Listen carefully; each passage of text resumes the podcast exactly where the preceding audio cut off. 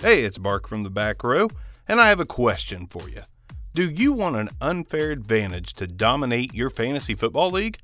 Well, look no further and download Squad QL, the only mobile app you need to crush your friends and rivals this year. Squad QL recommends the best starting lineup for each week based on your starters, bench players, and free agent pool. You may ask, how does Squad QL actually do this? Well, the app connects directly with your Yahoo, ESPN, and CBS leagues, pulling in your actual roster and your league scoring system. The app also provides waiver recommendations and player rankings each week, all based on your league settings. SquadQL truly is your go to app for this fantasy football season. So head to squadql.com to download SquadQL, your all in one fantasy football secretary. And remember, Squad QL is brought to you by the creators of RotoQL, the leading daily fantasy lineup optimizer trusted by over 100,000 DFS players. You can also download RotoQL for free for both Apple and Android. Take it from Bark, this is going to help you win in 2018.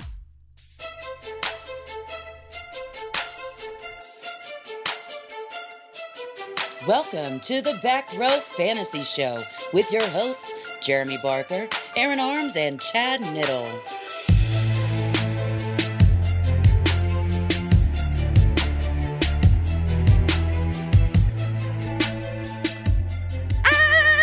Yeah, this is the new way I'm gonna lead into the show. A What are freaking you? Are you Coco? Sioux. I'm a Sioux Indian. Are you the little boy from Coco, Miguel?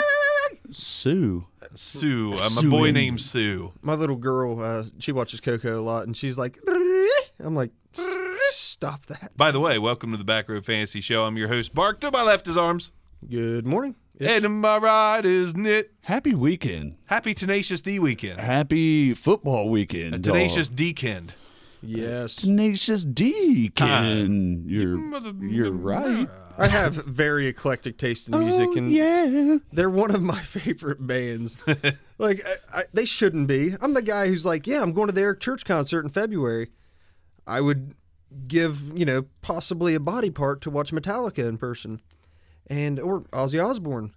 But I would also love to watch Tenacious D in concert. I got Tenacious D way up my depth chart of bands to see. They're, they're at my depth chart as well, just because when you're in a bad mood, you throw on some Tenacious D and you want to go drop some loads in space. I, I lift with the same guy for the last 22 years. You, yet, l- you lived with a guy? lift, lift weights. Like you drove And- a lift like a Uber? We're do, he's doing deadlifts the other day. I was doing squats. Anyway, he's doing deadlifts. They deadlifts. lift things together. He's Oh. he's I like, like a hun- 180 pounds. He reps off 500 pounds for five on deadlifts. I'm like, I put seriously? Were you lifting that Tenacious D? Is that He, what wa- you- he was like, you know what got me pumped up? I'm like, what? He was like, Master Exploder by Tenacious D. I'm like, yes. I picked this up and I lift it. All right, Ferris. Arms is over here talking about putting his hands on and lifting up Tenacious D's. They're tenacious. They are they are tantalizing. Tantalizing. So Ten- tenacious. But yeah, so anyways, Tenacious D dropped a couple tracks and we're always uh keen to talk about music on the show. we're at the forefront of the music industry. We are. We're at the forefront of culture. We're at the forefront of social media. We're at the forefront of pretty much everything. And uh, music is one of those things. So we jammed out two songs off the new Tenacious D album before we started the show just to get our Tenacious D's pumped and veiny. yeah. Stop. Stop. What? Stop. well, I'm talking about our foreheads. We My- listen to Tenacious Listen, D. my mom listens to this Veins show. Actually, no, side. she doesn't. But come Your on, uncle does does he? once. Oh yeah, Gave us a scathing review. yeah. He- Thanks, thanks, guy. Yeah. thanks, guy. Thanks, uh, thanks for the scathing review. I had something else. That's else. literally his name, right? Guy? That's what he goes by, guy. Oh, okay. I got something else to start the show off before we talk football. I don't know if either of you guys watched it, but I went and watched Venom at the movie theater. Please tell me you're talking about the after credit scene, The after credit scene's great, dude. I was rolling. but there's something better. Did you watch the movie? yes, Nice, nice drop there. I assume Nid has not dropped the, mo- or dropped I, the movie. I don't. Watch. I don't watch this. it may not have been Okay. after credit. Sorry. It may have been at the very end. That's okay, Nid. As you're all about Rocky Four, you know, over and over and over. no, the post credit, the the post that that was fantastic. But I read afterwards about the massive plot hole Do you know about the massive plot hole? No. So listen. Uh, sorry if you haven't seen Venom and you want Spoiler alert, fast forward five minutes. Spoiler alert. Listen, uh, in Venom. So, anyways, Eddie Brock he loses his girlfriend, loses his career, loses his Did life. have right? to go that far into Listen, it? listen, it's super quick. So it's it does the whole fast forward six months later thing, right? Yeah. Six months later, Eddie Brock is you know miserable in life. What happened to the little Malaysian woman that had one of the symbiote aliens inside of her? What was she doing for six months? Because when it came back to Eddie Brock six months later, she was just getting to the airport. Old women walk slow. Six months slow for half a year. Where was she at? Was she in Guatemala? You don't know that. no, they were in San Francisco, all of them. No, the wreck wasn't in San Francisco, was it? Uh, maybe I don't know, but regardless, six months. You can't even walk from Malaysia to the states. There's water If, in if the way. If you have a symbiote, you could. There's- I don't even know what y'all are water. I said- talking first about. off, I said Guatemala. symbiote? it's an alien. I don't know where Guatemala's at. This isn't geography. This is fantasy football. I'm just saying, it was a massive plot hole. All in all, I enjoyed the movie. And that's why I don't watch Marvel or DC comic. Well, you don't watch. nobody, you nobody Don't, watches DC comics. you don't uh-huh. watch them for the plot. You No. watch them for the action. Yeah. And whenever Venom you grabs a guy and says, "I will tear your, both your arms off and both your legs, and then your face off of your head," and you roll down the street like some turd, dude, I, I busted out laughing in the theater, and everyone turned around and looked at me. I It's was, like, why is he laughing at a Marvel movie? I'm, I'm a four year old kid. I'm like turd. So, Net, what do you watch for action then? Like Dunkirk, What? Inception. I, I, I like. We're mo- going way back. like the the- beach with First Leonardo off, DiCaprio. I don't even like to Uh, think. Okay, I don't like to think I like all. the James Bond action type movies. Never seen a single Miss- one of those. Mission Impossible. I, I that's my Listen, That's my forte. First off, I don't believe a five foot five, 50 year old is going to be that active at anything. Is that? Tom Cruise. Oh yeah. Tom no. Cruise. He's five five ish. I watch He's all fifty Tom some Cruise years old. No idea how he keeps getting movie roles. No clue. because they're good. They are. He's good. Which Dude, Mission one? Impossible. All Mission Impossibles are good. I stopped at Vanilla Sky. That's. I think it's not one of the Mission Impossible movies. That was a, No, that was, but it that was, was, a good Tom one Cruise though. movie. Yeah, I enjoyed it. It was a good one. I enjoyed Vanilla Sky, but I stopped at Vanilla Sky. No, that's not right. I watched. Is there one Jack Reacher? War of the uh, Jack Reacher. I watched the first Jack Reacher. I've never seen Jack. But Reacher. War it's, of pretty- the- it's okay. War of the Worlds. Great, it was okay. great flick. It's yeah. yeah, It's. I can now- get back now- to Top Gun. I mean, dude, he's never made a bad yeah. movie. Has he ever made a bad Uh, movie? I'm sure he has. I don't think so. Risky Business, phenomenal. Is it? Jerry Is it? Maguire. Jerry Maguire was great. Great movie. I mean, uh, listen. Tom know- Cruise used to do good things. I'm just saying. Jerry Maguire single handedly brought up the, the, the, the degree of sports management, which doesn't actually make you an agent. but but so many people went like I know three people off the top of my head that have sports management degrees. They were in high school when Jerry Maguire was going on. They're like, that's that's what I'm going to do. I'm like, you have to be an attorney. yeah, you you you, you gotta like pass a bar and stuff. Yeah, you can't- right, you and it's can't- not like a Register a with the state. bar. It's I- not a hurdle bar. I've loo- I've looked into it. It's it's pretty tough. Pretty tough. Yeah, I mean, law school is not easy from what I hear. No. But action movies to me now, like, give me some John Wick. Give Yes. me some Keanu Reeves John Wick. It's not bad. Dude, Keanu No, Reeves it's fantastic. Went, went from like such a joke of an actor to like iconic at this point. And, like, and all he has to do is be the guy from The Matrix. That's all he has to do. pretty Yeah. much, pretty much. Or Bill and Ted. I feel like him up. and Nick Cage were on the same career path. They, And the- they were until Ke- John Wick. Yeah, well, no, Keanu Reeves chose The Matrix, and and Nick Cage chose Wicker like Man. Wicker Man, and it, it was just a complete. They went totally different. Listen, different. Drive Angry. Eventually, someone had to realize Nicolas Cage is the ugliest human being on the planet. like, people great like, convict. Yeah. great Con Air. Yes. uh, Uh, Con like- Air's great. The Rock. Yeah. Yeah, I, The I enjoy. Rock that. was great. I enjoy a lot of his movies, but like he looks. If you saw Nicolas Cage like at a bar, just in a regular setting, women wouldn't approach him. No. And I gotta say, in the movie Face Swap, when they swap faces, Face I was Off. I was sitting there Face, Off. I'm sorry, I'm thinking of Wife Swap and Face Off. So Face Off, when that actually happens and and they actually do it and swap faces, my initial thought to myself was like, oh, it's the best thing that could have happened to Nick Cage. That is, the, that is the best thing that could have happened to Nick Cage. He's living it up. Then he then Nick Cage went on to star in Pulp Fiction. It was the best move of his life. It was the other way around. Best thing he could have ever. Little No, he swapped faces. I know, but and then he got Wasn't Pulp, Fiction, And before then- that. And, and then he got Battlefield Earth. I mean, Nick Cage has been, in, you know, since There's a huge faces, plot hole in his story right Oh. now. I believe Pulp Fiction was first. Yeah, maybe, Ah, maybe well. they did face swap before that. maybe oh wow, you just made my day. Face swap. face swap. That's an that's like a, a feature on Snapchat or Facebook, isn't it? I think so. Y'all brought up y'all brought up The Rock and I totally forgot about that movie.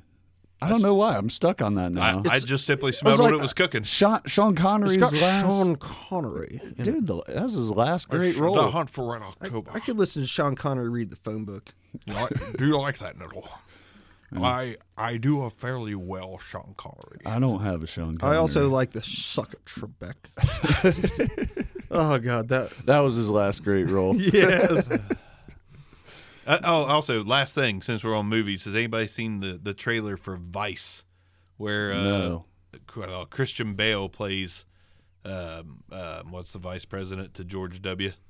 Uh, um, uh, the guy that shot somebody hunting. Oh, Dick Cheney. Dick Cheney. Dick Cheney. Christian, Christian Bale, liter- plays Dick Cheney. You got to watch. Like, you did gotta he watch gain seven hundred pounds? Yes. So he went. Yes, he, he went did. from being forty-two pounds in the mechanic Yes. to like four hundred and twenty pounds. Yeah. and- Two twenty. He went from xylophone on the ribs to eating a whole lot of ribs. Sounds like a great transition. It Does. If if I, if I was in movies and they were like, you need to put on weight for this film, done, done. Done. You need to cut weight. Do you have any Santa Claus movies? Yeah. Like you need to add weight for this movie. Okay, my first question is is there an In and Out burger in this town? Because I can do that. no doubt. Amish I'll crush it.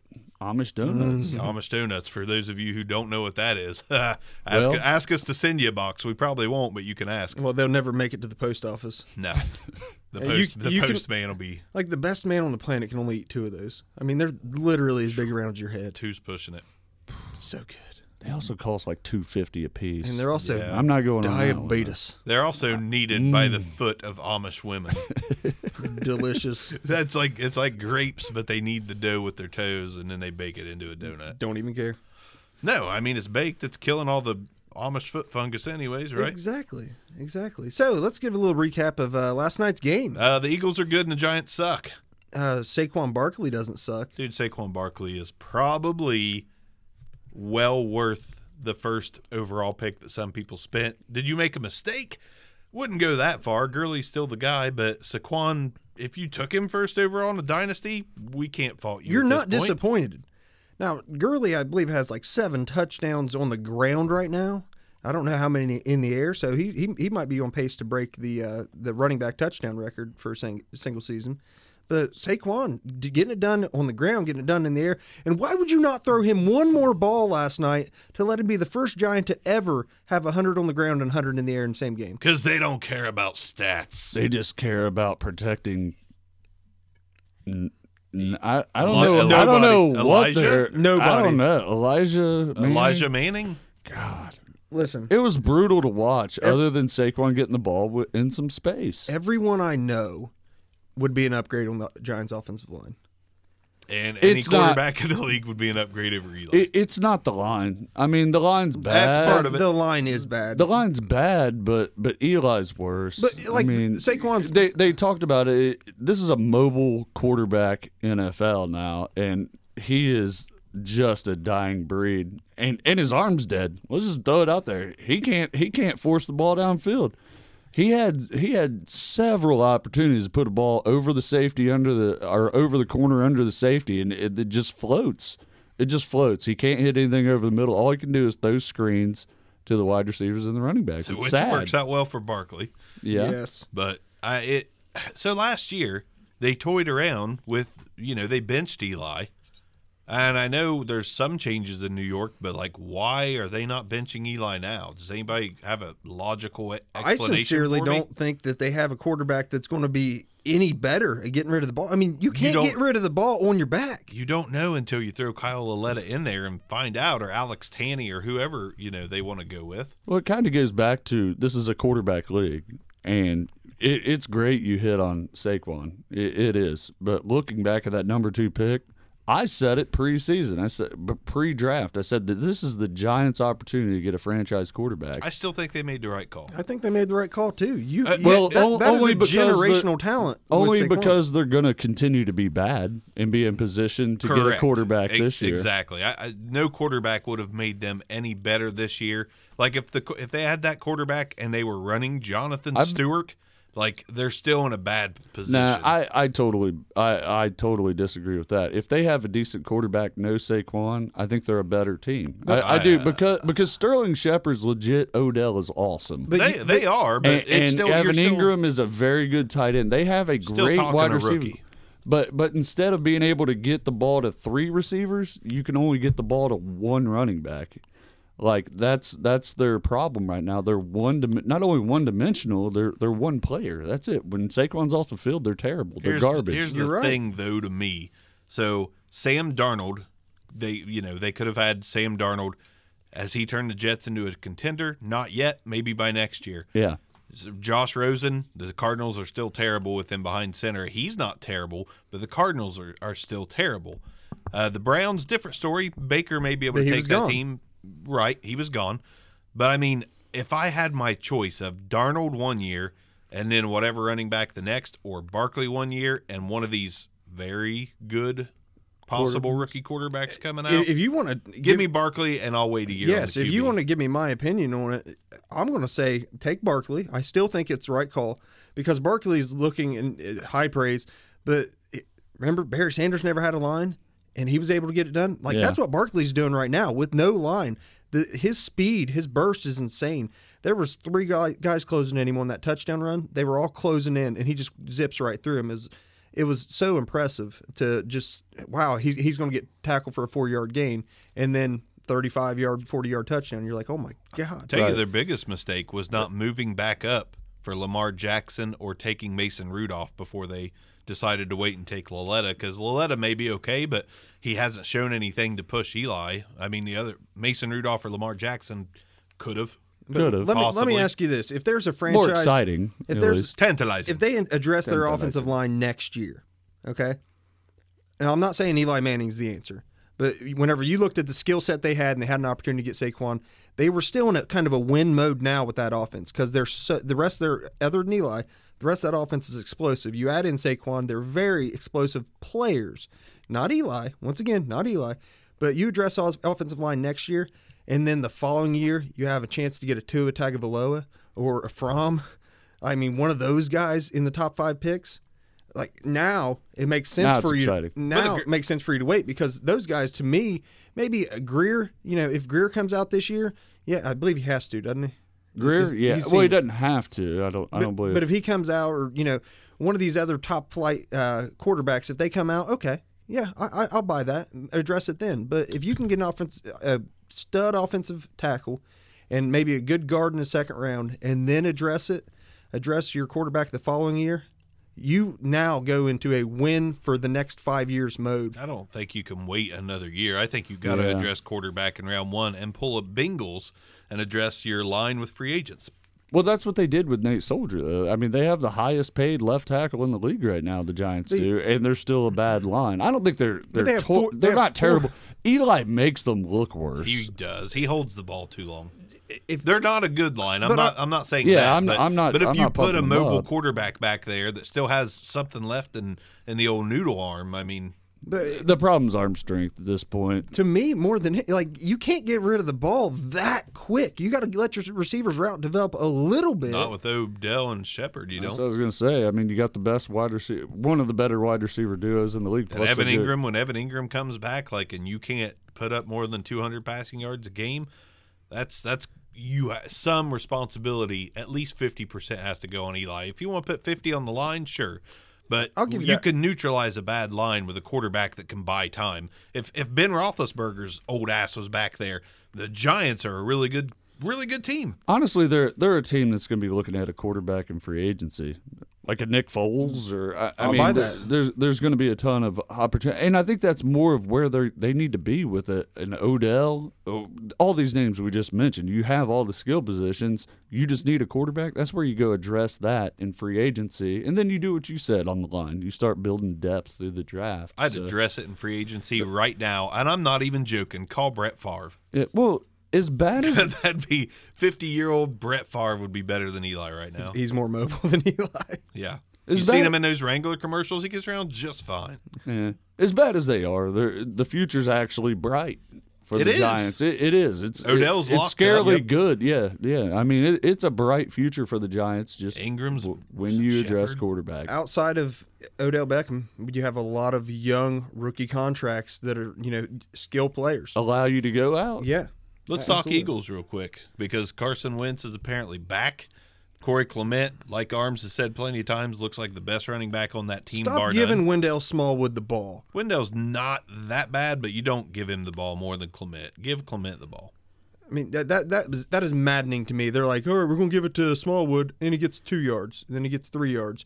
And I'm not saying Clement's going to get you 15, but the possibilities there, and I don't feel like it really is with with uh, Smallwood. It's not overly perplexing to me. I mean, you have to run two two running backs, and when Clement, when you keep a Clement fresh, he's explosive. So I I don't hate that they run a Smallwood out there. No, I just think you know it. The the carry like share that. needs to go. You know, it needs to be flip flopped. But I do one. understand Clement was coming back from injury. They probably took it easy with him. I'm saying next week, if as long as Clement's got a clean bill of health and didn't come out of this game with any nicks or knacks or whatever, patty wax, give it, give him, give him the ball, give him the bone, Give that dog a bone. Is that what you're saying? something like that. He still scored all right. Got in the end zone, caught a few pass. I mean, it's just a typical day at the office for Corey Clement. It did look like a scrimmage of a game, though. Uh, the the Eagles handled business fairly easily. And they were playing against someone's JV team. Yes, and Alshon Jeffery uh, looked like the Alshon Jeffery that we all scrambled after after his rookie season trying to trade for him. Alshon looks good. I was thinking that He's last so night. good flowing back to the football. That most of his well, his first touchdown was in a scramble drill, more or less. He works back to the football as well as any receiver in the league. I mean, he he's a very heady wide receiver. I mean, he just works well with Carson Wentz. He understands when he's rolling right, I need to move right, and he usually finds an opening. So, When and I he's just a big target. Yeah, huge target, strong guy. You know, great hands, and he he's going to shed off some defenders. And that, I mean, to me, Alshon, if, as long as he stays healthy, we're looking at a top ten, maybe even a top five receiver the rest of the year. Red zone threat. I mean, he the dude catches touchdown passes, and he his second year with the Eagles, hopefully healthy. Alshon's always had the talent. We just need everything to line up perfectly. The stars to align, and Alshon to, to finally show that there he's was, one of to the better me, a little bit of a worry last year. It's like he didn't look as fast as he had before, but he was also banged up pretty much consistently with the Bears. and he was first year with the Eagles, new offense. You know, a lot of a lot of factors. Yeah, but I mean, he he there. looks he looks efficient right now. Yeah. Efficient, fast, explosive. Alshon looks impressive, honestly. Twelve targets, twelve targets last night. Two two uh, touchdowns. You gotta you gotta love that. That's wide receiver one, back end wide receiver one. I don't think he's as explosive as the top end elite guys, but he's he's definitely tier tier two, top end to tier Yeah. two, which is put still leaves him in a wide receiver one. He's a wide receiver one category, and you know, in that range. And once again, if the touchdowns keep flowing, could could get in finish the season from here on out as a top five guy. I agree. Which one of you guys want to give me a beat for this advertisement? A beat. I, I have no rhythm. All right, that's all I got. Anyways, so this episode is brought to you my, by mybookie.com. Dun, dun. If you go to mybookie.com and you enter the promo code ROW25, you're going to get matched dollar for dollar for your first deposit with mybookie.com. And if you add the 25 to the end of row, ROW 25, they'll add 25 extra dollars for you to gamble away with your addiction to gambling. So they they will match dollar for dollar Dollar for dollar. and give you twenty five dollars. and give you $25 if you use the promo code row25 You don't have to spell. boop, You just got to spell row twenty five. no but if you do go to mybookie.com while going And it's by the way, it's row two five. Don't spell it twenty five. No, don't spell out 25. R O W 25 row 25. MyBookie.com. Go check e- them out. seems you easy can enough. even bet on fantasy stuff. You don't have to just bet on game per Yes, game. over and under on on a fantasy projection. All of it. I think you can even bet on which pair. Uh, no, I shouldn't do that. I was going to say wanna something about Mia Khalifa. I want to say, don't they do like up, a half, up to a halftime stat, and then the first half stats, second half stats? Don't they do that as well? yes. I mean, it, I, there's the options It's are a full nearly endless. it's a full sports book. it's a full sports book. That's why it's called mybookie.com. All right. So yeah, I like the EE at the you end You guys of are that. so good at that. it's pretty nice. On to the next. On to the next. What do you guys want to talk? You want to talk games or our new segment called our not so obvious starts of the week? Let's go with the not so obvious starts of the week. Oh dear, we've got something special in store for you. The format has changed. Oh boy. It has changed. We are going to bring you our not so obvious. Well, listen, let me just let you let, let me let this former wrestling legend break it down for you. It's the not so obvious plays of the week, brother. That's right. We're bringing you the not so obvious plays of the week. Basically, what we're doing here is we're going to give you our not so obvious guys, guys that you're probably not thinking about starting or you're on the fence. Not massive names, not your start your studs that we've talked about before. And I'm going to lead it off with a QB, and then I'll pass it to whichever one of you want to take it after that. I my not so obvious start of the week at quarterback this week is Jameis Winston. And the reason why, one main reason, is the Falcons' terrible defense. Listen, Jameis Winston has Mike Evans, Godwin, DeSean Jackson, and now another guy that I think is kind of a sleeper this week, Rojo, Ronald Jones. I, not a main, not a massive sleeper. Don't get me wrong. You But- probably have. Yeah, Uh, okay, we'll get so there. my We'll bad. we'll there. My We'll bad. But Jameis Winston has a pretty full cupboard at the offensive skill positions, and to me, this is going to be one of his better games of the week. The Falcons are just terrible and decimated on D. It's mostly because of injury, but Jameis Winston is a guy that I would queue up without question over quite a few top QBs, and I'll get to one of those guys when we go to our not so obvious sits. Jameis Winston, to me, I am playing him in DFS because he's cheaper than a lot of the other guys. I think he's going to put up similar production. Jameis Winston, baby. Uh, my first not so obvious start of the week. By the way, I do like Jameis. I, he's one of my guys, so I, I won't go to him. But I am going to go with Andy Dalton. Andy Dalton for the shootout potential that we have with the Steelers. I mean, high scoring. We see what Dalton's doing with uh, Tyler Boyd, AJ Green. I mean, we, whenever you add in a healthier Joe Mixon, maybe not full strength quite yet, but it opens up some things, uh, relieves some pressure from Dalton.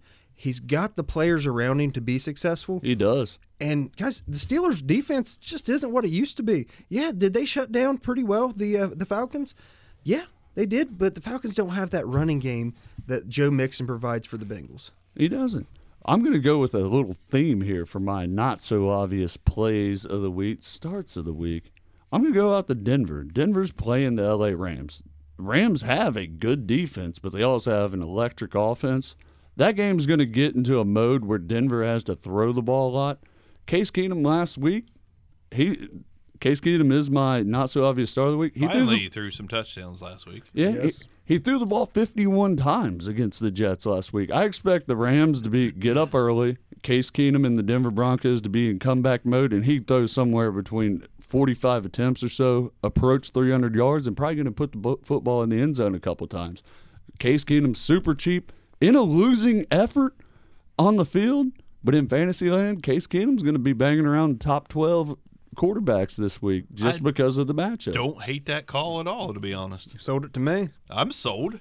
Hey, Nit, I- I- nit I- with the sell. Hey, I was hesitant on it because I just I look at that Rams defense and I go, God, where's their weakness? They're But good. they they are starting two second string cornerbacks. Their weakness, sadly, is they get up in a hurry and their defensive backs, even though they're good, get tossed on a ton and they get worn out. Yeah, and, and the other thing that Their weakness is being Denver good. has, I mean, Denver has a very good wide receiving core that they go three deep with whenever you run out DT, Emmanuel Sanders and then the emergence of Courtland Sutton. Who I expect to further emerge this week. I do, agree. yeah, I do believe that they're going to have a very, they're going to have to, uh, they're going to have to be involved to put up some points against the Rams. I, the Rams are going to run. It's just a good offense. They're going to be up. Denver's going to be playing from behind. Lots of attempts out there for Case. I like it a lot. Let's uh, go to who the quarterbacks throw to with our next not obvious starts of the week. I really like the Ravens wide receivers. I'm not going to say one or the other. I think John Brown and Crabtree are both going to be fine, and here's the reason why. Way to hedge a bet. Sorry, go ahead. Easy, bro. Sorry. I'm getting ready to tell you why you Just can one- start Crabtree and John Brown this Oh, week. okay, okay. You can start them both. And the reason you can start them both is they are facing the Tennessee Titans. And the Tennessee Titans, in five games this season, have allowed two 100 yard receivers in two games. Two times the Titans have given up 100 yards to two different wide receivers. Two different games. They do not have a shutdown corner on that team. They have corners that are probably going to be pretty good. I like Adoree' Jackson. Dory. Jackson's really good. Yeah, yeah, I, I'm, but he's not elite yet, and the Titans have allowed a lot of passing yards, and two two receivers in two games, eclipsing the century mark. Get and the Ravens in a bounce back game. Joe Flacco should be in a bounce back game. They were terrible last week, and this is one of those offenses that's hit and miss. One week they look terrible, one week they look good. They're due to look good. They're facing a team that'll let two wide receivers burn them, and I like both of those guys, John Brown and Michael Crabtree, to have very startable fantasy games this week. And the Browns Browns defense last week, it, that's not a bad defense. They're So- they're emerging. Yes. They're emerging. Uh, They had a down week. They lost against against the Browns, but yeah, bounce back weeks. The thing about Tennessee, though, they have they've held the Jaguars to six points. I mean, it's not a bad total defense. Another That- hit and miss offense, in my yeah, opinion. Well, yeah, Mike Vrabel's off defense is going to grind them out. So I, hit or miss. You're saying play both of them? I, I'm saying you can play them both this week. See, I'm gonna go the other way. I think that the the Titans try to control the ball a little bit more. Oh, I think they'll And- try to, and they'll and, fail. and until I see some some consistent, gr- real solid production from the Ravens receivers, I'm I'm going to veer away. I, I don't. I'm not. We all know I'm not a huge Joe Flacco fan. He's done all right this year, but I just you know it, he spreads the ball out really well. And to me, who's going to get in the end zone? We all know who's going to get in the end zone. Freaking Buck Buck Allen. That's who's going to get in the end zone. They're- you know, uh. they're they're one of the receivers might come down with you know 80 yards receiving, but Buck Allen's going to plunge in from the one for the touchdown. Let me add real quick why the Titans are not going to be successful in grounding it out this week. They are currently 29th in the league in offensive yardage. To me, that plays Derrick Henry, the Dion Lewis. The only guy that can eat up yardage is Corey Davis, and he's not been doing it consistently game in, game out. The Titans 29th overall in offense. That that screams Mike Vrabel, Vrabel trying to play a defensive game, and it's just not going to work. It's not going to work against Flacco. Flacco's going to come back with a chip on his shoulder. Probably see the best game out of Michael Crabtree all season. But if, you look at the opponents for the uh, the Titans, I mean, they hold the Texans to 17 po- points. They hold the uh, Dolphins. To, I mean, Dolphins aren't really super explosive, but they only got 27. They're not semi Eagles. Eagles only got 23 on them. I mean, the Bills. The Bills win, but 13 points. The Jag. I mean, that's a fairly. My point is, it's a fairly decent Titans uh, defense. They're not getting a lot of points scored on them. So I mean, Inconsistent though. they, they they are, but they're you know the the points aren't racking up against them. You don't see a 45 point loss, you know, 45 points hung against them, which is kind of scary if you're telling me to start two uh, two wide receivers against You don't need 45 points to be fantasy relevant, baby. All right. them. Okay, We broke him down. We broke him down. Who you got? Wide receiver, not so obvious. You want me to throw one? I'll give you right off the rip. Chester Rogers, Indianapolis. Ooh, Chester. Back to back. Ty's out this week. Yes, back to back weeks. Chester Rogers caught eight balls, 85 yards and 66 yards. Still no T.Y. Hilton. Uh, Andrew Luck has eyes for Chester Rogers, and it looks like it's going to continue. Tantalizing eyes. Tantalizing. Man, I'm torn. I'm torn on this. I, I, I kind of dug deep on this, man. Uh, I, I'm stuck. Taylor Gabriel is a very interesting play coming off that monstrous game against the Buccaneers. Coming back off the bye. Mitchell Trubisky's hot. That that offense is hot. Nagy is a very good offensive minded head coach.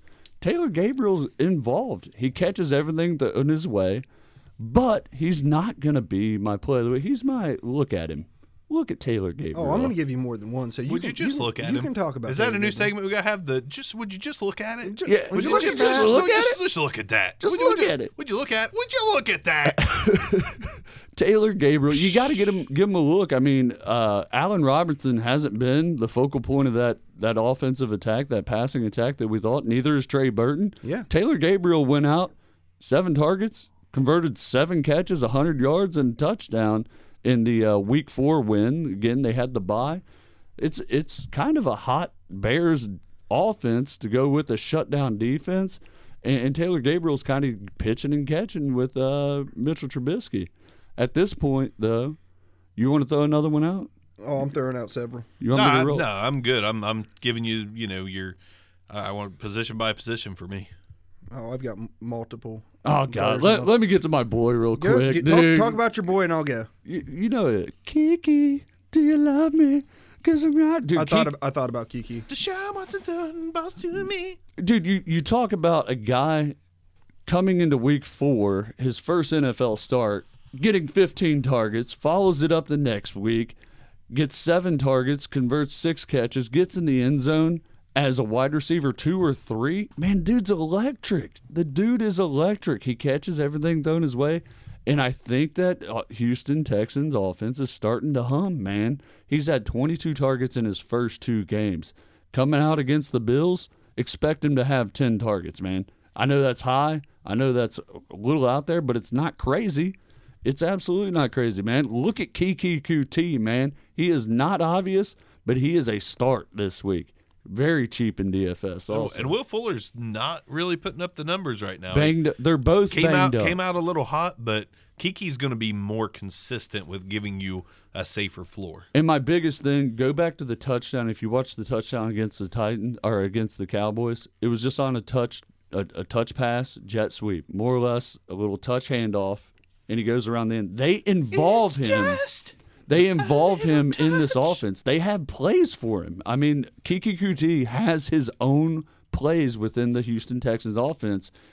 To me, that's all you want, man. I mean, he's doing the things that they thought uh, Braxton Miller was going to do whenever they drafted him, and Miller never panned out. And Keke definitely is. He's already shown up. And it's just really he's a natural wide receiver. I mean, that, Absolutely. that's what it is. I don't think he's going to have a unnatural. down. Now, now, week seven against the Jaguars, I'm going to lay off him. But against the Bills, start him. Start Keke Coutee. My next guy, Equanimeous St. Brown. Same situation as last week. The same players are injured, doubtful, or questionable, or already out. One of those guys looks likely to play. I think Geronimo. Geronimo, he's he's still questionable. I think Geronimo is going to play. Okay, but I mean, He's still going to be wide receiver three, and he Yeah. proved himself. five targets, three catches, 89 yards. Didn't What about even, what did- about the Marquez Valdes-Scantling? he's he's going to be an okay play as well, I think. But I, I feel like St. Brown showed enough to where he's going to he's earning trust with Aaron Rodgers. You know, Rodgers likes to move the or spread the ball around, and you have some monsters out there in you know St. Brown, uh, Valdes-Scantling, Jimmy Graham. Those guys are all big red zone targets, and it wouldn't surprise me if any of the three or two out of the three came down with the uh, touchdown this week. Davante gets his 100 yards, and he's got to spread the ball somewhere else. You know, they're a, a pass first offense, have been for the last five, six, seven years. So I'll give you a couple. Do you have any more you want to add? No. I'll give you a couple more No. quick hits. Albert Wilson, his low point on the season, 6.8 points. Then 13 and a half, 23, which one of them was a return touchdown. Then over 9, over 9, and his target shares are increasing. Some of these guys I've got on my game calls. Albert Wilson is one of them, so I agree with you there. I think, I mean, he's six targets the last two weeks in a row. He's earning that trust from Tannehill. Tannehill needs to find someone he knows he can dump it off to. And Wilson is looking like that guy. I've said it before. He's a poor man's Tyreek Hill. The reason he didn't pan out in Kansas City is because they had Tyreek Hill. And I'm sorry, I called it all off season and during the season. Reports have it that DeVante Parker's on the block. Oh, and and he should be. He should They- be. They don't need him. No. Well, they need somebody, but it's not him. I think that somebody is at this point is going to be Albert Wilson. I mean, they've got- different body types, but they need a guy who can get open. yeah, absolutely. And uh, I did like the uh, very limited, very limited. But now think about this: Curtis Samuel blew up the preseason. Okay, Curtis Samuel, Carolina. Who? Who? Come last, on. last, no, hear me, hear me out. Curtis Martin? Whenever they needed a first down, he was the first look in who they targeted at the very end of the game last week. It was was that his first target at the no, end of the game? but he, he had I think he had four targets. Uh, caught two of them for 37 yards and touchdown. I mean, they, they've got no one else is really killing it out there outside of Christian McCaffrey. They gotta give that kid some relief. They have to and give I think Curtis Samuel targets. is the guy who they're going to give him the relief with. It wouldn't surprise me if he had five carries. Running backs? Running backs, let's go. Lead us off there, Bark. You've been so quiet. Well, I wasn't expecting Arms to have 17 receivers. That's Me just not neither. obvious starts of the week. Well, whenever you I said was torn three, I thought we talked about three per position. My bad. hey, I, I gave three, w- all on the Ravens.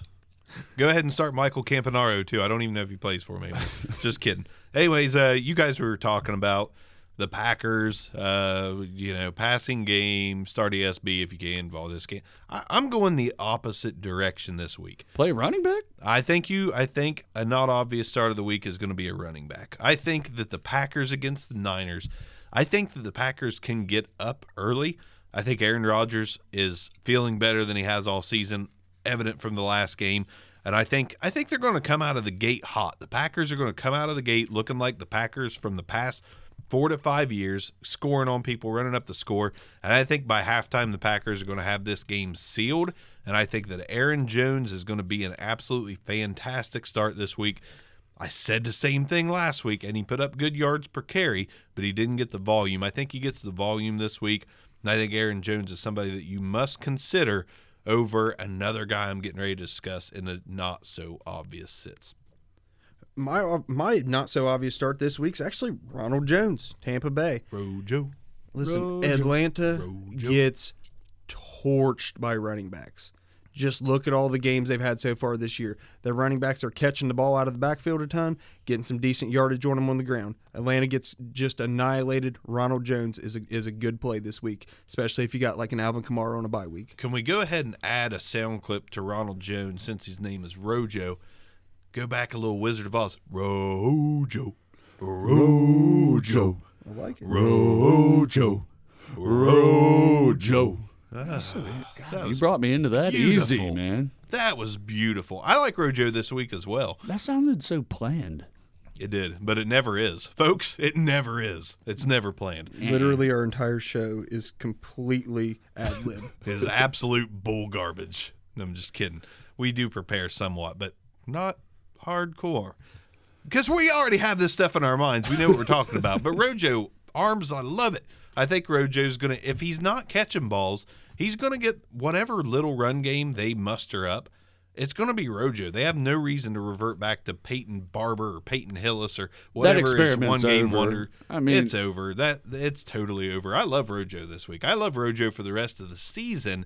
If you have suffered at running back all year long and have the injury bug or you know a case of the Kenyan Drakes or a case of the Alex Collins, I think Rojo is going to be somebody that's going to be just fine from here on out. I like it.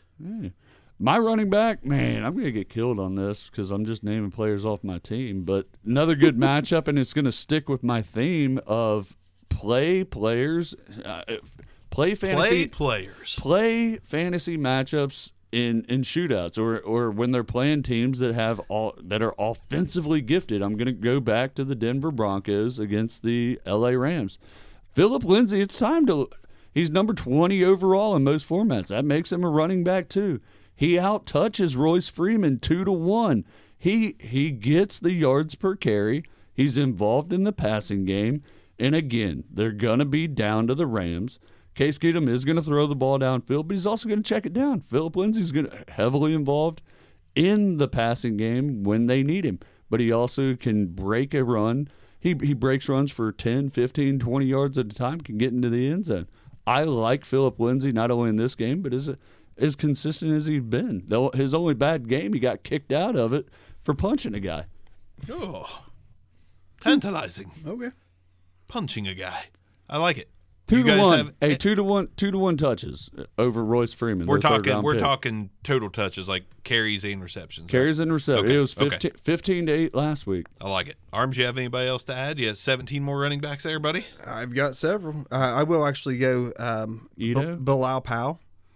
Bilal Powell against Bilal a pretty rough Col- Colts Bilal defense. That's not a Powell. that's not an overly talented defense. Yes, they do have Darius Leonard back. It looks like it's going to be. They've got super athlete uh, Isaiah Crowell. I know they have Crowell, Super athlete. but uh, hey, he um, Bilal Powell had 99 yards last week on the ground. I mean, it- it- two people, two backs can coexist in that offense 'Cause As they weird- have to. They have to. But the more effective one in over the course of five games so far has actually been Bilal Powell. Now, two of the games, obviously, it's been Crowell, but the rest of them, it's been Powell. And I mean, his low point on the season's uh, seven and a half points. But other than that, over nine, you know, for two out of the uh, five games, and one of them he had 20 and a half points.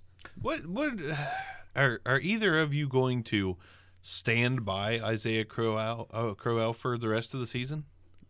I will not. You're not going to stand by him.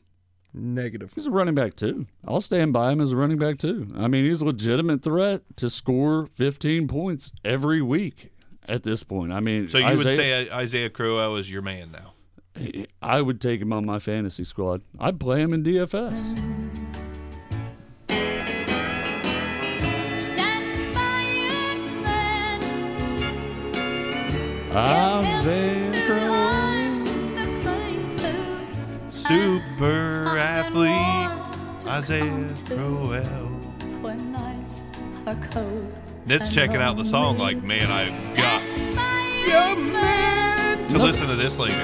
All right, all right. That's enough. Nothing That's like enough. some Tammy Wynette in the middle of a fantasy football show. Hey, we're that kind of show. Dude, Crowell's just such trash. No, But he's got to get he's carries now. He, he, I mean, he's actually producing, just not consistently. But who is besides Gurley? And you know, I mean, who is consist consistently producing week in week out at the running back position? like I don't even. just Gurley. I mean, I- it's I'm- Gurley. But look, Alvin Kamara had his down point of the season. I mean, Yeah, you're right. Man, it's You're right. tough. It's Kamara's kind of a weird position. play. Yeah, but Crowell, I mean, he did the first hundred yards he got was against the Lions, trash. And the the Broncos have been getting torched by running backs. He had 219 yards on 15 carries. That is very flukish numbers. Flukish. Very. fl- I mean, if you have 15 carries, 219 yards, how do you not have three touchdowns? Because you had to. I mean, based on what his body of work is, you know he had 12 carries for 10 yards, and the rest of them should have went for six. Yeah. Yeah, he's just explosive. I never thought I'd say that about him. he's just explosive. Uh, We compared him to a dumpster fire. we did. Uh, that And instead, bad. he's I s- setting the field on fire with his shifty quick feet. I stand by Yeah. that. This this is the last week. If you've got Isaiah Crowell, roll him out this week, and then trade, trade, trade because you're gonna be like, look, two weeks in a row over 100 yards. Man, I don't know. He's If you, I don't know if you can get the value out of him to trade him at this point. Uh, you might just have to roll yeah, with him. but but look what's coming: the Vikings, the Bears, the Dolphins, uh, Those pesky Bills Finns. bye week, the Patriots, the Titans, the Bills again, the Texans. The Packers and Patriots. I mean, that's Tough sledding, That's tough bud. sledding from here on out. He's Tough Tough- sledding. tough he's, sledding, he's had a cupcake schedule up to this point. Let's talk tight ends. Not so Oh, obvious. I had one more. Go ahead. Let me. Don't forget about Chris Thompson with the Washington Redskins. I He- done forgot about him. He, he's a PPR monster. Uh, when he when he gets the th- ball thrown his way, he catches it. And against the Panthers, I expect the Panthers to shut down any sort of inside running game, and Chris Thompson to emerge as a swing pass screen guy and go for six or seven receptions. I like the analysis, Arms. When uh, the pass comes his way, he catches it. You're Yes. welcome. I'm Thank- like, thanks, John Madden. That's what Boom! Here's a guy that when he, He runs, he goes faster. Pow! Pow! Here's, Here's a a guy, guy. that when he catches the ball, he gets a reception. Oh my good lord! Here's a guy when he crosses the the plane, he gets a touchdown. Which plane? Who's The he end talking? zone plane. Yeah, he's yeah, whatever. I was looking at his receptions to targets. He only dropped like he had 14 targets, caught 13 of them. I'm just saying he's a good. He has good hands. Well, luckily when his Probably running backs big coach, hands. luckily when his running backs coach put on his headphones, he hears stuff. He's literally the best receiver on that team. I like to catch a football. I like it to catch it when he's just throwing it to me. Tight ends, you ready? Oh yeah. All right. Oh, Not oh, obvious. Oh yeah. can't- Don't I- make them obvious. Not Oh, obvious. mine's not Can't obvious. be obvious. No Travis Kelce's in here. Mine's not obvious. Okay. Is it Austin Hooper? It's Austin oh, Hooper. Oh God, go ahead then. It's Austin freaking Hooper. oh Lord. The He's a top Buccaneers- ten. He's becoming obvious. The. Buccaneers have allowed 86 yards and touchdown to Trey Burton, 112 yards and touchdown to Van, or, yeah Vance McDonald, 11 catches for 94 yards to Ertz. The down point was four for 44 for Watson, and that's still eight and a half points. This is awesome. He's an Austin Hooper fan. He's an Austin Hooper I fan. I hate Austin Hooper, but this is a week you're going to Ah, play, man, and I'll you're going to you love your life I'll tell you playing. Austin Hooper. You know what, Austin Hooper, you get you get another run. Uh, Stand by him he's been with them all season. all season. Austin Hooper fan. Oh, I hate Austin Stand- Hooper. stand by God, your I hate man Austin arms. Hooper. Oh goodness. I, I mean, sadly, he is a top tight top ten tight end right now. So uh, is is it obvious? No, because he's still inconsistent. But in this trash landscape of tight ends, just like Isaiah Crowell, even Austin Hooper can be relevant. Austin Hooper will lead tight ends this week. He'll be no less than top three. That's I hate to say that, but it's true. That's brisk, baby. Oh man, my tight end. I'm just gonna go try to find a receiver for Dak. I'm just gonna go out on a limb. Oh, they're playing the Jaguars. They're gonna get absolutely destroyed. But I think maybe, maybe Jeff Swaim. I don't know. I don't know. I Maybe mean, Jeff Swaim. not a confident and definitely not obvious. Uh, Jeff Not Swaim. obvious, no. But he's his his production's upticked a little bit. The last game, every time they threw him the ball, he caught it. Nice. Wow, you hard hitting analysis over there. but I, I mean, I, I'm gonna go back to the first word. Kind of, kind of joking about the they need to find someone for Dak. I mean, at this point, Jeff Swaim could could be their best receiver. I don't know. Like it's just atrocious. They have to address dear. quarterback in the offseason. Uh, let's knock these offensive guys out so we can go back to to go to our not obvious sits of the week. I got Mike Gesicki, and the reason being is sl- slow slow uptick in targets, slow uptick in production, and Slow tight end. and the No, Chicago Bears have allowed a touchdown to the tight end in the last three games. So I think Gesicki has a good shot, not to put up a monster game, but to put up that four for 56 and a touchdown game. Barkbank, four, 56, and a touchdown. And we like we Not love. Gesicki's talent. I, I'll give you one more. Cameron Brate. He's Jameis Winston's favorite target. Back to back weeks, he's got three balls with one of them being a touchdown. That's the first place Jameis Winston looks in the end zone. It's Cam Jesus. Brate. Would you stop hitting the mic? Listen, Quit I, hitting the table. I understand that my analysis is hard hitting, but that doesn't mean you have to abuse your mic. I mean, he's averaging 12 points over the last two weeks. Whoa, arms. Whoa. Whoa. All right, you guys ready for the not so obvious sits of the week? Let's let's do this. Let's crank it out. Boom. Ooh yeah, it's the not so obvious sits of the week. Okay. All right. The not so obvious sits of the week. I'll lead it off. The reason I was talking about Jameis Winston being a not so obvious start is because I think if you are a Philip Rivers owner or you could sub Philip Rivers out for Jameis Winston in DFS, or maybe Jameis is on your waiver wire uh, in your redraft leagues, because he's not going to be on waiver wire in Dynasty. I think that Philip Rivers is your not so obvious sit of the week. I hate to bet against Philip Rivers, but I'm going to go back to something that Niddle said earlier, actually, I did. that you did. They face the Browns. The Browns have an emerging defense. Here's what the Browns have done over the course of four out of five games this season. They held Joe Flacco Joe. TD-less on 56 attempts. The Browns did this. wow. Sam Darnold, they held him TD-less, two interceptions. By the way, Flacco had an interception against the Browns. Drew Brees, though he had an okay game, the Browns held this monstrosity of an offense and Drew Brees to a very modest 243 yards. He did throw two touchdowns, but that's modest for Drew Brees. They also held Ben Roethlisberger to one touchdown and picked him off three times. I think the Browns have an emerging defense. I think that their first round rookie draft pick out of Ohio State has been nothing short of fantastic. And I think that Philip Rivers is a not so obvious sit. I'm sitting him. I, I'd take Jameis Winston off the waiver wire over Philip Rivers this week. Agree hundred percent. That Denzel Ward has been a shutdown corner. They get pressure nonstop out of Myles Garrett, and the linebackers are really good. That's a beautiful call there. I I love it. Well, I mean, considering it was the call I was going to make, and now I have to change. Oh, change come it. on. Yeah, no, it was Just toss, shoot Blake Bortles. It, well, Blake Bortles is kind of an obvious sit of the week anyway. Um, no, actually, I, I love that pick. I, I do think the Browns are emerging. um, and they're getting great pressure. So yeah, you're right. You're absolutely right. I'm gonna get. God, can I, I should have. I'm going to make a clip You're out right. of that. You're right. You're absolutely right. You're right. You're right. You're absolutely. Let him go. Niddle, on you, brother.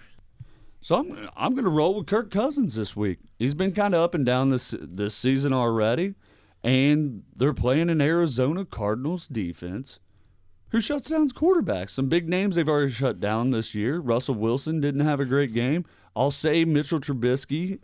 Eh, he's been better, but he was bad against the Cardinals. The other thing with that is they've been ter- the Cardinals defense has been terrible against the run. And then I think this is the game for Dalvin Cook to kind of take off a little bit. The Minnesota Vikings to start establishing a little bit more of a run game. Yes, they still have Diggs and Thielen and, and all the weapons on the outside. But again, the Cardinals are soft in the middle of the field. They don't have a defensive line. They're figuring out their linebackers. Hey, Minnesota game plan should be run the ball right at that defense because they have the good secondary. They have the Budda Baker in the secondary. They have Patrick Peterson outside. They have a good secondary. Go ahead and take a look. If you got a better option at quarterback, maybe maybe fluctuate here. Sit Kirk, play your other guy. James Winston. So my not so obvious hit of the week is actually going to be Flacco. You know, I, I said it earlier. I think the Titans are a little bit better defense than we expected. You know, they're not allowing a ton of points get against them in most games. I mean, Flacco started the year hot, and he's he was looking like a an every week starter. Um, three touchdowns, two touchdowns. Then he starts screwing up a little bit against the Broncos and bounce back a little bit against Steelers, and then the Browns just pretty much shut him down. I mean, yeah, he had 300 yards, but no touchdowns and one interception. I think the Titans have that kind of a defense to where you know the defensive backs are good enough to hamper a Joe Flacco touchdown fest. It's Yeah. just not going to happen. And Barker talking pre-show. I mean, there's not a lot of bad matchups for quarterbacks this week. So Joe Flacco, not necessarily an obvious start, but I mean, it, you're going to have a better option than Joe Flacco this week. With- So yeah, with- steer away from especially him. with being bye weeks. He might have been the starter you had up to this point, especially if you know for the first few weeks you were down on what uh, Russ Wilson was do- doing. I like it. Not so obvious start of the week at running back for me.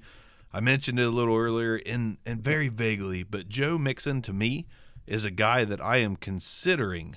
Considering? I'm considering. I'm not definitely sitting him, but I am considering sitting Mixon for this reason. The Steelers defense, albeit they are bad, but I've said it before, they're bad against the pass. When it comes down to it, and don't get me wrong, none of these running backs are as talented as Joe Mixon, but the Steelers held Atlanta to 62 total yards on the ground. They have some pretty good running backs. Tevin Coleman, Ito Smith, not that bad. They held Baltimore to 96 yards. I know that's not fantastic, but they held them to 96. All of the running backs combined to 96. They held Tampa Bay to 63 yards. That's pretty easy. I get that. But what else they have not done all season long? They have not had they have not let a running back get 100 yards on them. The Steelers haven't. Really? And over the last four games, week 2 through 5, they have not they have let one touchdown happen. That was to Ito Smith, but they've gave up one touchdown on the ground since week 1. Grudge match too. Grudge match. Steelers are going to be out for some blood, trying to turn their season around, start to get on track. Hey, that, that I, I'm not a fan of the Steelers defense, but then again, That offense is going to make it hard for Cincy to run this week, in my opinion. I'm going to go back. I'm, I'm going to bring this guy up because it's a talking point, just in general fantasy football world. Jordan Howard, man, up, down, non-existent, more or less, in a Kind- kinda blowout. rough. In- Rough go. In, in week four, blowout win against the Buccaneers. He had 25 yards rushing on 11 attempts. I mean, he was just non-existent. Comes out against the Dolphins this week, fresh off the bye. And I think it's Tarik's game. I think they like what he offers again, going back to that dynamic type running back. Tarik Cohen is what you want in the backfield on this Charles Nagy offense. And, and and kind of Jordan Howard just taking a back seat, just uh, grind it out late in the second half with the lead guy. I don't like Jordan Howard moving forward, period, and especially against a Dolphins team that's trying to control tempo, slow down the game, limit possessions. I don't think it's going to be the volume's going to be there for Jordan Howard. I don't think the uh, the share of the backfield load's going to be there with Tarik Tarik going uh, emerging. Yeah, I, I don't like Howard this week either. My not so obvious, and uh, Howard's maddeningly inconsistent. He seems like he always finishes in round ten ish, but it's like he's almost the Eli Manning of, of uh, Yeah, he's without- gonna have his with the up. Well, he doesn't have that kind of upside, you know, in, in the running back position. But yeah, no, I truly don't love him going forward all season long, but he's going to have bright spots here and there. I mean, when he gets into the end zone, he's going to score well. I mean, that's obvious, but uh, he's going to have a lot of down games where he's not involved in the passing game and just can't get the yards per carry up. Hey, Arms, Yo, say Todd Gurley as your not obvious it's, it- sit of the week. It's, it's not Todd. Do it. It's Just not, say Todd Gurley. It's not Todd Gurley. it's actually David Johnson, someone that I know that you've been high on. It seems like regardless, David Johnson, it gets it done. He gets into the end zone over and over again. Waiting for the big game. Yeah, but this is a good Vikings defense that he's playing against. It's a you know maybe a little bit of bend but don't break type defense. Maybe they allow some yards, but I don't think they're going to allow anyone to go walk into the end zone. I think if they're going to score, it's got to be through the air. Can David Johnson catch the ball? Yeah, but not like he used to. You know, he's not catching out of the backfield and being that dangerous threat. You know, on swing passes like he was before. I think if the uh, if the Cardinals won, I think they're going to be behind quickly. So it kind of eliminates him a little bit on the ground almost immediately. And I think that in order to be in the game, that's where they're going to have to get uh, Christian Kirk involved. They're going to have to get Fitz involved. Um, Ricky Seals Jones, th- those are the players you're going to be watching for to have production. It's not going to be Johnson. no tenacious D this week. I'll give you another one. Hit thi- me. This is just matchup because I think game flow is going to remove him from the game. I, I'll, I'll veer away if I have a better option for both Denver running backs. Ooh. That's a darn good Rams defense. It's a good Rams defense, but my thing with him making Phillip Lindsay a not obvious start of the week is he's involved in the passing game, and eh, They I mean, gonna, I, they're I, going to I be get throwing. it. I get it. Yeah. they're they're going to be throwing the ball. To me, Phillip Lindsay is going to get like five receptions plus forty to fifty yards rushing, which would be a low for him on the season. So I think he still turns in a pretty decent day. But if you, to me, if you have Phillip Lindsay, you probably have someone who's a little bit quote unquote more premium. Yeah. Because you didn't have to pay a lot to get Phillip Lindsay, and he's just been a bright spot on your roster up to this point. Uh, to me, Phillip M- Lindsay at max is a, is a flex this week. Let's uh let's switch it on up to wide receivers. I'll give you my not so obvious start of the week, and even though he has Sit been of the week. Sit of the week. We've already done. I'm sorry, my not so obvious sit of the week. Even though he's been trending downward here recently, I don't think it's time to start him yet. Tyreek Hill. Tyreek Hill is going against Ooh. a Patriots defense that is not great, but the Patriots defense has been making opposing offenses spread the ball around to get yards on them. And if there's one thing that hurts Tyreek Hill is when Patty Mahomes has to spread the ball around. If he doesn't just focus on Tyreek Hill, and I'll tell you who is killing the Patriots, it's the tight end every week that's killing the Patriots. So I think Kelce is your big play in Kansas City this week. I think Tyreek Hill, you could consider sitting him if you've got another wide receiver that has a prime matchup. I'm not ready to throw Tyreek Hill back in there as a definite start yet. So he's my not obvious sit. Kind of going wide receiver three numbers rather than what you expect out of him, which is wide receiver one, Exactly. high end wide receiver three. I think I think Kelce gets it done, and I wouldn't be surprised to see a little Chris Conley sighting again. Yeah, I'm kind of in the same boat on mine. I'm going Keenan Allen. What you talked about earlier, Denzel Ward going to be matched up with him all game long, and the Browns again wanting to control tempo, wanting to play those ugly grudge matches, going into overtime, trying to win the game at the buzzer. I, I think they're going to be able to limit what not only Philip Rivers does, but that in turn trickles down to Keenan Allen. Keenan Allen, I expect to have a very low reception game, low yardage game, and, and not find the end zone. He's only found the end zone once this season, and that was week one. Not not a bad call there either because it supports one of my calls. So I 100% agree with you with Keenan Allen because the Denzel Ward factor is real. Denzel Ward is quickly emerging as one of the best shutdown corners in the game. Denzel going to close the book of Eli on Keenan this week. Arms, who do you got as your not obvious sit of the week at wide receiver? It's the guy you always, he's always been for like 15 years now, it seems like a top 10 receiver. Mm-hmm.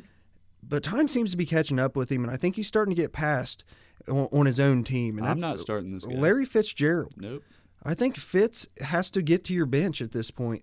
Uh, I just traded Fitzgerald straight up for Keelan Cole, straight up across the board for like Ke- for Keelan Cole in the league because I don't believe that Fitz is going to produce pretty much for the rest of the year. I mean, his high point this year, ten targets for seventy six yards. He's pretty much regressed the other way with targets 10, 5, 2.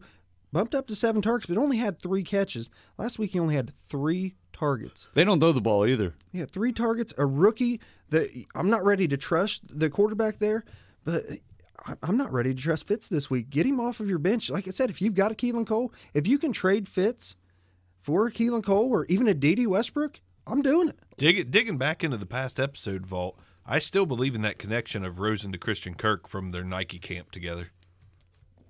That was going deep at the time, and to continue that trend. All right, the, his out of his 15 attempts that he does, eight of them are going to Kirk. That- There you go. They just don't attempt to throw the ball. Yeah, they got up early this last game, but they're not gonna. They're gonna protect Josh Rosen as long as he's the starter.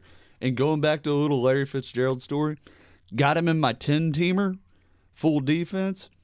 I got the Bears defense. They were on a bye. I dropped Larry Fitzgerald for a defense Wow. Well, in a 10 teamer, everyone's to good. keep. Yeah, to, I can't blame you there. I'm with you, though. No, and I'm with you. That's that's where Larry Fitzgerald is to me. I dropped him for a bye week defense, and then I dropped the bye week defense for Christian Kirk. I like that a lot. Wow. I'm surprised Kirk was there. I, I mean, I know it's a 10 teamer, but Ten teamer. man, okay. That's it. That's that's literally how far Larry Fitzgerald's stock has dropped, and and you hope it's there that he can ride out his career on a high note or at least a decent note, but uh, uh it ain't looking good. but the thing is- situationally, it's it's not even really him. It, it's situation. You were paying the price to get Larry Fitzgerald, and it wasn't high. it was usually It, it wasn't real high, but you had him as a starter. You paid Yeah. at least wide receiver three Oh, yeah. prices You were him. hoping for elite wide receiver three Yeah. numbers out of a thirty-some year. I mean, right now I'm playing Curtis Samuel, no doubt oh, about it, over Larry Fitzgerald. Who is Curtis Like- Samuel? I'm not playing Curtis Samuel. He had a better Larry week. Fitzgerald. He had a better week last week. I'm pretty sure Fitz. his own percentage in all Yahoo leagues is .02 because Arms has him in one league. No, my point is he's he, Fitz is bad right now, and I'm not I'm not willing to have him on my team the rest of the year. Yeah. I'm starting Keke Coutee over him this week. Absolutely. I, I mean, there's it's- Keke, do you love ugly. me? Because Larry don't. Larry don't. He ain't been good to me this year. He don't love me. Yeah. Let's switch it over to tight ends unless one of you guys have another receiver Nope. as your not so obvious sit of the week. Tight ends, I'm going to kick it right off with Jared Cook in Oakland. I know I've been a Jared Cook truther. I do like Jared Cook a lot. But he's a yo-yo. Up, down, listen, up, I, everybody's a yo-yo this year except for Todd Gurley. Everyone's a little bit inconsistent except for those Minnesota receivers. But Jared Cook is facing a Seattle defense that, let's be honest, kind of sucks. But if there's one thing Seattle does have going for them on defense, it's Bobby Wagner and Shaquem Griffin and company that are able to cover the tight end. They they can't cover receivers. They cannot do that. But they can cover the tight end, and Jared Cook is going to have a difficult time against them. I think Amari Cooper is going to go off in this one because he's the ultimate yo-yo, and he's had a couple downs. It's time for an up. Jared Cook gets covered by the linebackers and doesn't see more than six targets, four catches, forty-some yards. which might be wide receiver 12 Tight end twelve. I or mean, tight, yes. tight end 12. Oh yeah, yeah. Austin mean, Hooper will beat him, but by a landslide, he's going to be number one. Hoop. Hoop. Who you got in it? I'm gonna go Jordan Reed. I mean, Man, not he that hasn't he's done much, has he? not that he's been. eh, he hadn't been bad though. Again, going back to that No. tight end landscape, he's actually number 12 in most formats with a bye week in there. So he's actually been all right, eh, surprisingly. But uh, against the Panthers, just too much talent on the lineback in the linebacking corps in the secondary. He's gonna be covered up most of the game. Expect to be an ugly one for the Redskins offense, as it should be for the rest of the season. Yeah, I that's my total analysis there. Alex He's- Smith is okay, but man, those receivers just Receivers are just bad. nothing. Jordan Reed's not a focal point anyway of, of that passing attack, and which is weird out of Alex Smith, you know, led offense. But yeah, expect expect Jordan Reed to be covered up most of the game. give us tight end arms, and then we'll get to these game calls. I'm going to go with uh, Kyle Rudolph. You know, it just it, more than anything, it's the low scoring of which the uh, Arizona holds the other teams typically. And if they're going to get anything going, it's going to be with Stefon Diggs. It's going to be with Adam Thielen. You know, who's going to cover Rudolph? Is it going to be Budda Baker? Um, Rudolph loses. Is it going to be Amanda Bynes' brother Josh? Rudolph loses. Is it is it going to be Haason Reddick? Rudolph probably loses that. Reddick's coming on a little bit. you know, bit I mean, lately, he They're trying to figure out that linebacking corps, so but they they've got some talent out there enough enough to neutralize a Kyle Rudolph in my opinion. Right. And he, guys, he's he's just no longer a focal point like he's been in the past. Indeed, I agree with that 100%. Now let's uh, touch on some IDP real quick before we get into these game calls. All right, so IDP. so I've got a few guys at each position just that have emerged over the past couple weeks. Emergence. and some of them who you know are emerging based on you know uh, injury or whatever it may be, like Tedric Thompson. He's uh, he's Earl Thomas's replacement. oh, Tedric. Showed quite well last week. You know what? No reason to believe he's not going to get plenty of tackles this week, filling in that role. I like, into I, I like the plenty of tackles number. It's a good number. I mean, he. I think he had seven or eight tackles. I didn't. I didn't write down every stat. So, uh, Jordan Lucas, Eric Murray's hurt, Eric Berry's hurt. Both of them are out. Jordan Lucas, Lucas back to back weeks, I believe, had over 14 points. You're going back to back. So Hmm. he's starting again at the safety role in uh, in KC. I expect him to continue to have that high production. Um, one of the players that Chad hates, I know he hates, but Malik Hooker has arrived. Ugh. Malik Hooker has arrived. I'm just playing. Qu- Quincy Enunwa catches a lot of balls. That's in the middle of the field. Malik Hooker's going to get several tackles. I'm not sure about any interceptions this week, but he is still playing against a rookie quarterback. And then lastly, uh, Anthony Levine for Baltimore. Uh, in, Adams, brother. yeah, yes. Playing against the Titans uh, in three weeks in a row, seven and a half points, thirteen and a half points, nine points. You know, trending in the right direction. He's a productive guy, even though he's not. I don't believe he's in a full time starting role at this point. Kicking over to the uh, the defensive ends, um, you got Jarran Reed for the Seahawks. Uh, went 10, 10, and 5 in the last three weeks, playing against a very, very sackable Derek Carr. Uh, Melvin Ingram, you've been having him on your bench here recently. Why? Because he hasn't done anything really for the first three or four weeks. He showed up last week. No reason to believe he's not going to continue to do this this week. And uh, Hunt and uh, Jabaal Sheard both for Indy. We've said before, Indy does, they lack star power, but I think they're going to be able to get it done against the rookie quarterback for the Jets. On, on to the linebackers, you got Jayon Brown playing against the Ravens in back-to-back weeks, went over 15 points and had Emerging player. and had two sacks in that time frame. Avery Williamson for the Jets, not a weekly starter, someone you're always happy to have as your as your number three guy, but you usually look at it like matchup dependent. But don't look now, 22 and a half points, 14 and a half or 14.25 and then 12 points. I mean, that's consistency. That's what you want out of a linebacker one or two. Not necessarily just linebacker three. Get Avery Williamson in and feel comfortable starting him. And then, of course, Chad's boy, Christian Kirksey, he is back. He arrived last week. I mean, he played before, but man, he showed back up on the scene in a big way last week. Just Uh, been hurt, been yeah. nicked up, bad matchups. Yep. getting back in. He's going to be fine going forward for the rest of the season. Let me add a couple linebackers to you that are not so obvious to me. Haason Reddick is coming on, and Leighton Vander Esch, Sean Lee's out again, and we saw what, what Leighton Vander Esch can do when Sean Lee's out last week. Van, oh. Vander Esch, I don't think, is giving that job back. No, he, and they, and he shouldn't. And, and that defense has to to be a good defense. He's going to give them their best opportunity to be what they need a shut to to protect that Dak led offense. And if, if any of you guys listened to our shows during the offseason when we were talking about rookies, we talked about Vander Esch possibly doing this at some point in the season. it's time. He is Sean Lee's replacement. He's Sean Lee 10 years younger. I mean, he's the same guy, and he looks like he's got that same nose for the football. Great football IQ. Vander Esch is he's emerging as Not as nicked up and younger. yeah, he's emerging as one of, if not the best middle linebacker in the game right now, outside of Darius Leonard. Let me give you a uh, a, Well, a couple safeties as well. No, I wanted to touch on Haason. That wasn't. I was just going to say it was not a fluke. They are they are rotating linebackers in there, trying to fix fill their put in their best mix there in Arizona. Haason Reddick showed out. They're going to continue to play him as long as he's he's being productive. They're going to let him play. They have to figure it And, out. and what's more important, they won. Yeah. Yes. They won. Some safeties I like for the rest of the season. Tony Jefferson has turned out to be Baltimore's best safety, former Arizona Cardinal that's always been fantasy productive. Like him a lot rest of season and in week six. And Damarious Randall, a guy that Cleveland got for next to nothing in a trade with the Packers, having a quietly good season, averaging double digit points right now. I like those two guys a lot. I'll chip in. I'll chip in one safety also. The guy who replaced Keanu Neal has been nothing good. No- nothing but good. I mean, Demo- great name. Damontae Kazee. Damontae. He's gone out. Over 13 points in our league format. Eight tackles, seven tackles, five tackles. Even got a couple interceptions in the last couple of weeks. He's been very good for a bad Atlanta defense.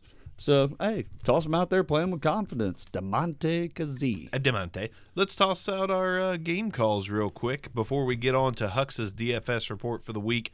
Spending your DFS bucks with Hux.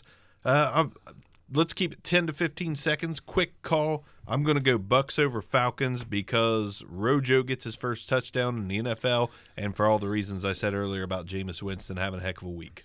I'm going to go with Falcons too much in the rece- receiving corps. Although uh, right now the pr- premier receiver in this game is actually Mike Evans. I'll go with the Falcons also. You made a good case for Jameis, but I just don't believe in Jameis. I think the Falcons defense can limit him because he's just not a great quarterback. Matt Ryan's the better quarterback in this matchup. Love your call on the receiving corps. Browns over Chargers. My explanation Cleveland is here. Hmm. God, you hit me with the stunner there. I like the Chargers. The Chargers are a very Oh, good yeah, team. yeah. I'm going to stick with the Chargers. I think the Browns are very good, but I'm going Chargers in this one. Too much offense. I'm going to go with Chargers. I, they still have Melvin Gordon, and I think that the Chargers have enough to slow down Carlos Hyde. It, that, to me, this might be the week that we see Nick Chubb get a few extra carries. Jets over Colts for me. Jets have the better all around team, in my opinion. Ty is out for the Colts, and I think there's going to be confusion uh, as to who to give the carries to in Indianapolis this week. Marlon Mack is healthy. He's going to start this game. I think it's a mistake with Nyheim Hines was transitioning into their lead back. I think that's going to cause confusion, going to throw their team chemistry off a little bit, and I like the Jets in it. I like. I, I'm going to agree with you. I bet against the Jets last week, and they went out and destroyed the Broncos. The Colts are a worse team. Give me the Jets. I'm going to go with the Jets because they have a. I mean, I like Nyheim Hines, but the Jets have a pretty dominant overall with both of them combined running game. Isaiah Crowell, super athlete. I never thought I'd say that out loud this season. Me neither. Raiders over the Seahawks for me. I think Derek Carr has another good game, and I think Amari Cooper is set for another big game. And I like Marshawn Lynch this season. He's doing enough to keep Carr relevant. They're, they can't stack the box because of Marshawn. They've got to respect both sides of the game because Marshawn's still somewhat relevant. See, I'm going to go with the Seahawks. I just think they get out to a, enough of a lead to where the, the Raiders are putting it in, in Derek Carr's hands, and it, it eliminates Marshawn's effectiveness. If anything, the back I'm playing out of everyone in this game is Jalen Richard. I wouldn't watch this game if I was forced to. But I'll go with the Raiders. I, I I don't like the Hawks. Don't like they don't have a running game. They don't have a passing game. Give me the Ra- the little bit of offense that Derek Carr provides. With what the Seahawks did keeping up with the Rams last week, that was enough to make me think they can crush the Raiders. I got the Panthers over the Redskins. The Panthers have better players at the skill positions, and Washington wide receivers are just not good. You cannot win in 2018 in the NFL if you don't have any good wide receivers. I'm gonna go Panthers in there. Better quarterback, better running back, better receivers, better defense, Better ingredients, better Why pizza, wouldn't they win? Papa? John's. Give me the Panthers. Better, as you said, better linebackers, and I still think uh, you guys can hate me. Curtis Samuel's going to have a decent game. Who? I have no idea who this Curtis Samuel guy. Never is. heard of him. Texans over the Bills for me. Like Chad said earlier, the Texans are hitting their stride. They're finding their identity, and the Bills are the Bills, despite what they did to the Vikings. They still are who we thought they were. It's a confident Deshaun Watson. It's a confident receiving corps.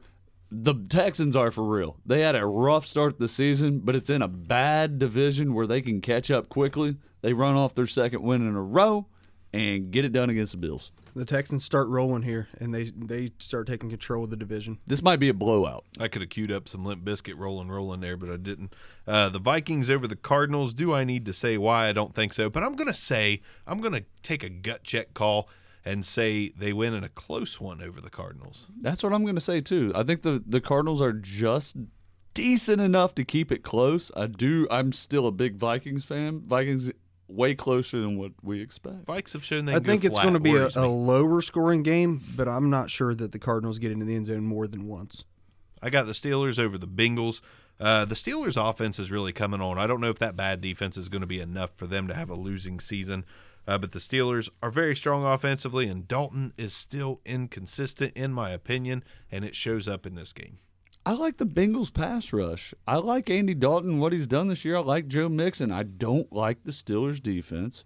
And when you can frustrate them running the ball when James Conner doesn't have good games, uh, it doesn't open up stuff downfield. And the Bengals have the defense to slow down that running game. They've got solid linebackers all the way across the board. Yeah, I'm going to go with the Bengals here. and a two score win. Ooh. I think the Bengals come out with the, with the game. I think that is. I actually almost had uh, Conner as a potential sit this week. Uh, in DFS, I'm not paying anything for Conner. I don't want him on any of my teams. Um, I think the Bengals have enough all the way across the board to out talent the Steelers team.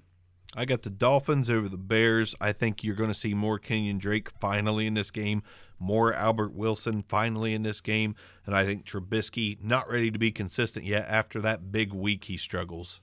All right, you're crazy. Bears have the best defense in the game. Dolphins have a one of the worst offenses. Give me the Bears all day, all day, every day. I'll take the Bears. The defense might outscore the uh, Dolphins offense. I'm not being a homer, I swear. I got the Rams over everyone. Oops, Rams over the Broncos. Rams Uh, in my Super Bowl. No. yeah, and Courtland Sutton continues to emerge, uh, which I think he'll have an okay game. But the Rams are just too much for just about anyone right now. I I, I just want to fast forward and see a Chiefs Rams Super Bowl. Rams, I, Rams are going to get into the 35-40 range. Broncos are going to score a little bit here and there, but it's it's the Rams all day here. The only production the Broncos put up is in garbage time. Give me the Rams. I got the Ravens over the Titans because the passing offense. Uh, the Titans have struggled against wide receivers, and I think the Ravens have wide receivers that are just good enough to pull this one off in a close one. But again, Titans not being able to chew clock, Derrick Henry not being very good, Dion Lewis also not being that great. Uh, I think it just it's trouble. Javorius Allen is going to score all over him. Touchdowns all day for Javorius. Freaking buck out. Buck. Hey, both of these teams are strangely and, and quietly competitive. I, I feel like these two teams could play with anybody. Not necessarily the Titans are that great, but they just grind it out. In this one, it's going to come down to the wire. I'm going to go Titans at home. I get the. Uh, uh, did you give your call? Give me the Ravens, but it's not going to be on the arm of Joe Flacco. Oh, I got the Jags over the Cowboys in a defensive game.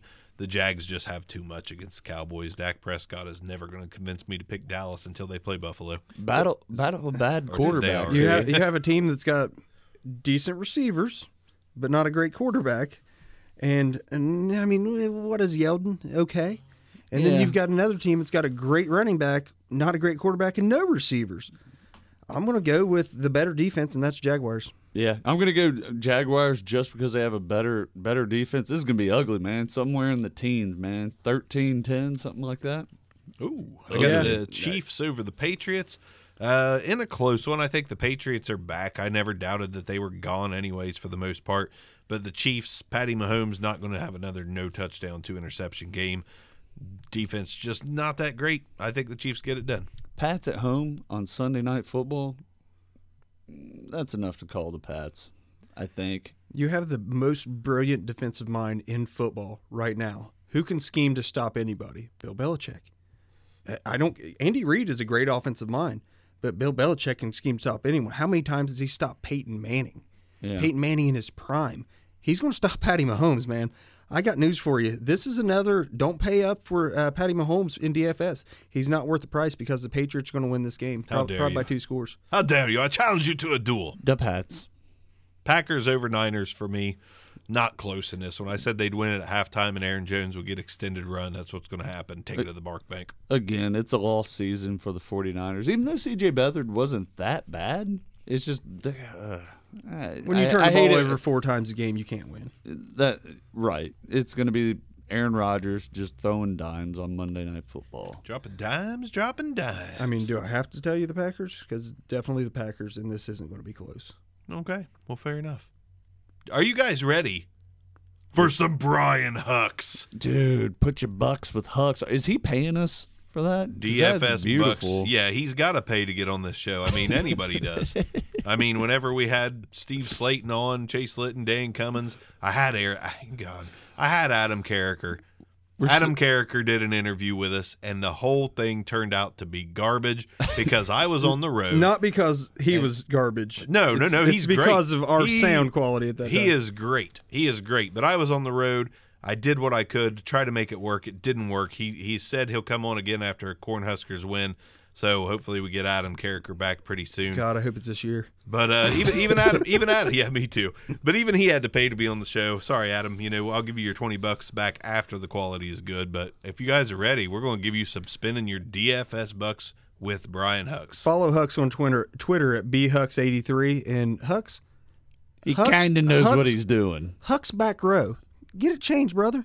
Get it changed. You're part of the team. He's got the picture. He's got the chair. Now it's time to put the name on it. But it's bhux83, and I mean he's giving out his picks, and they cost you nada. I'm gonna give you some excitement before you get rolling with Hux. Here's Brian Hux with the report. Hey everyone, it's Brian Hux here with your back row DFS report for week six. Let's dive right into things. To try to get this wrapped up uh, in a little less than 15 minutes, so let's get moving here. Um, let's go ahead and start at quarterback. Um, my favorite play to be popular this week. Um, this game itself is to be popular with Tampa Bay and Atlanta. But my favorite play is Jameis Winston, 5,800. Um, just targeting Atlanta with their hurt defense has just been the thing to do. Um, Tampa Bay's implied for 20, a little over 27 points. Over under on that game sits at 57 and a half right now. Um, just look for that to be a shootout. I like both sides of the ball there. I'll have my share of both Jameis and Matt Ryan this week, and just different players throughout that offense. Um, Tampa Bay coming off the bye. Jameis got some play in before the bye in the second half, um, so he he should be up to speed, and just just look for a lot of points in that game. I like the over on that game. Um, my fade this week, and I'm not sure people's even going to go there, but I'm not going to play him this week, even at 5,300. But Mitch Trubisky is a fade for me. Um, people might gravitate to him with coming off the six touchdown game, even though they did have a bye. Um, but I'm just I'm staying away at Miami. I just I think Miami's defense will contain him. Um, even even think Miami might pull the upset there. Um, couple different value plays this week. I like. Um, I like Baker Mayfield at home against the Chargers. Fifty five hundred. He just to get three X out of him. He just needs a little over sixteen points, which he's put up over sixteen last two weeks. Um, definitely can see him around the 22 mark he had last week. Um, also like Alex Smith at 5,300. Um, I like the Redskins this week. Uh, he's he's a very safe play. Um, and Jared Goff, they just announced that Woods or well Woods is going to play, but they just announced that Cook and Cooper Kupp are bo- are both going to play. So Goff at 6K against a not so good Denver defense, albeit it is in Denver. Um, the Rams are going to have their full array of weapons. Um, check the weather on this. They're saying it's going to be snow. Um, it's going to be cold, which has all the makings of a Todd Gurley game but I could see, yeah, Jared Goff should. He, I like him at six K. That I like the Rams in that game. Um, move on to running back, and this all this is all just going to depend on if he plays, which it's looking like he's going to. But I really like Dalvin Cook this week at home fifty seven hundred. They're a 10 and a half point favorite against the Cardinals right now. Applied for a little over 26 points. Uh, Cardinals are one of the worst run defenses in the league this year. Um, and if he's healthy, I think he's going to be a big part of that game. And this will probably be his lowest price of the season, barring he stays healthy. Um, my fade this week, and I'm noticing a trend here. I just for some reason not liking the Bears offense this week. My fade this week is Jordan Howard, 6,500. Um, just, I mean, they could get him more involved this week than two weeks ago, but um, just at 6,500, there's other plays around him I like, and not knowing what the split is going to be between him and Cohen, I'm just going to stay away from Jordan Howard. Um, my value play, even though the matchup isn't great, but it's his lowest price point of the year, and it's all Dallas has. But my value play is Zeke at 7K. Um, I know Jaguars will be able to focus on him, but it, I mean, he's $700 cheaper than he has been at any point this season. And I just, I think, I mean, this will be the cheapest you get Zeke this year. Um, a couple other plays I like, you know, TJ Yeldon, um, focal point of that offense. 6,400, his price is up a little bit, but with Fournette out, Grant out, they signed Jamaal Charles, but I don't look for him to be a factor this week. Um, it should be the TJ Yeldon show. Um, and I think it'll be a low scoring game there. Um, I like Chris Thompson if he plays, and then Tevin Coleman, Devonta Freeman has been ruled out. Um, Tevin Coleman at 5,400. I know he hasn't really done much with his opportunity when Freeman was out those other couple games, but at 5,400 in a high implied total game, I think you, you have to play Tevin Coleman some. Um, a tournament play could be Ito Smith. He's only 3,100, but i will give Tevin Coleman another shot this week.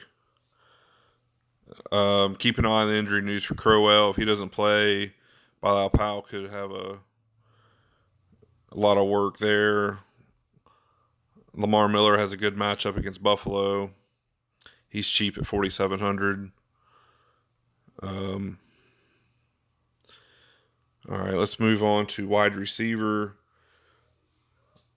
My favorite wide receiver, and it's a it's a toss up, but no surprise. Julio Jones at 7,900 and Mike Evans 8,100. I'll have both. I'll have both in the same stack in some lineups. Um, it's just it's just a great matchup for both team, both both receivers, both teams. Um, like a few different guys on both sides of the ball. Um, my fade this week, purely on price and the fact that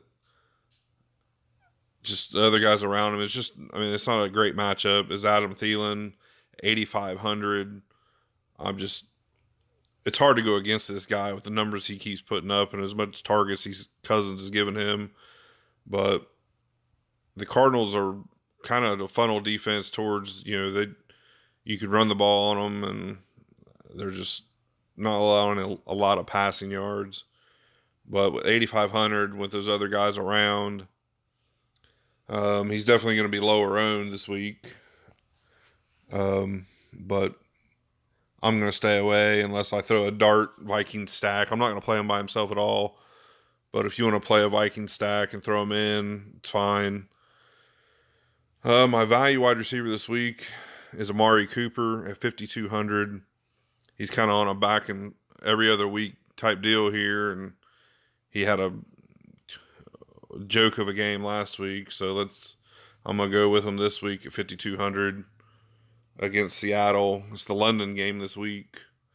Um, but a car, a car Amari Cooper stack will be a, cheap, low owned stack you could go with. Um, let's move on to tight end. Um, my favorite tight end play is Uzomah from for the Bengals at 3K. Really like him if Tyler Kroft does not play. He's questionable right now. Um,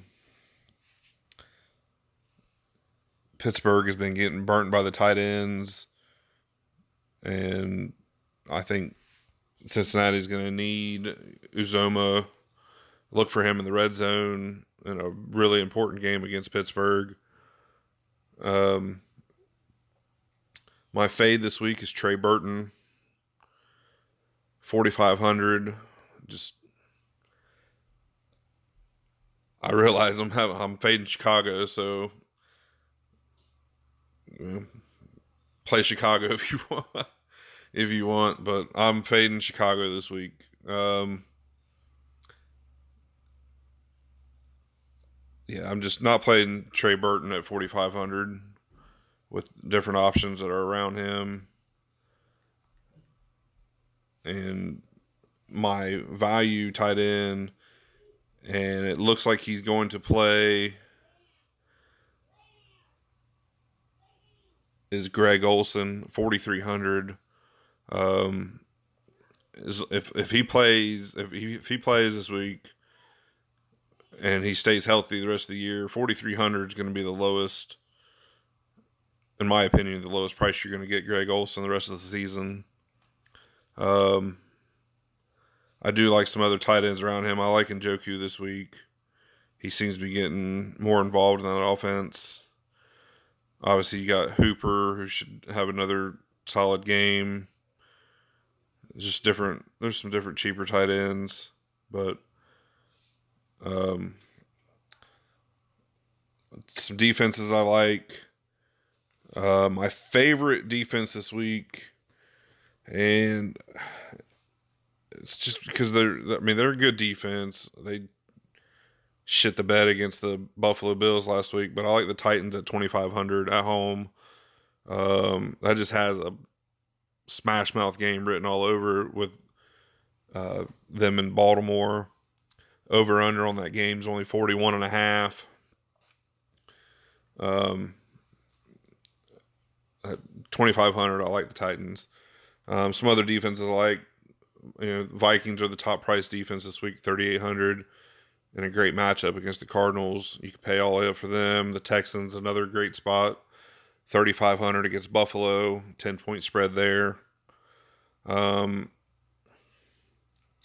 the Bears defense, 3,300. Uh, Tannehill questionable, likely to play though. Um, I could see the Bears, you know, creating some havoc there. And then the Rams at 3,100. That's a good price for them against Denver, who I don't know what to expect out of Denver, but I like the Rams this week. 3,100. They're going to create some turnovers. And I think if Denver wants to win that game, they're going to have to be able to throw the ball. And I just, I just see the Rams creating a couple picks, getting to couple sacks. But yeah, I'm going to go. Most of my lineups will have the Titans or go up to the Vikings or Texans. All right, let's move on to some stacks I like this week. Um, of course, I already mentioned that the Tampa Bay Atlanta game is going to be probably the most popular stack, different variations of it. Jameis Evans, Chris Godwin. You could run that back with Julio. Um, I like Julio a lot this week. Evans, and then you do an Atlanta stack with Ryan, Julio, and maybe Coleman or Hooper, and then run it back with Evans or Godwin. Um, I mean, you're gonna have to get a little creative elsewhere because each way of that stack is probably gonna be. I mean, they're gonna be pretty popular. Um,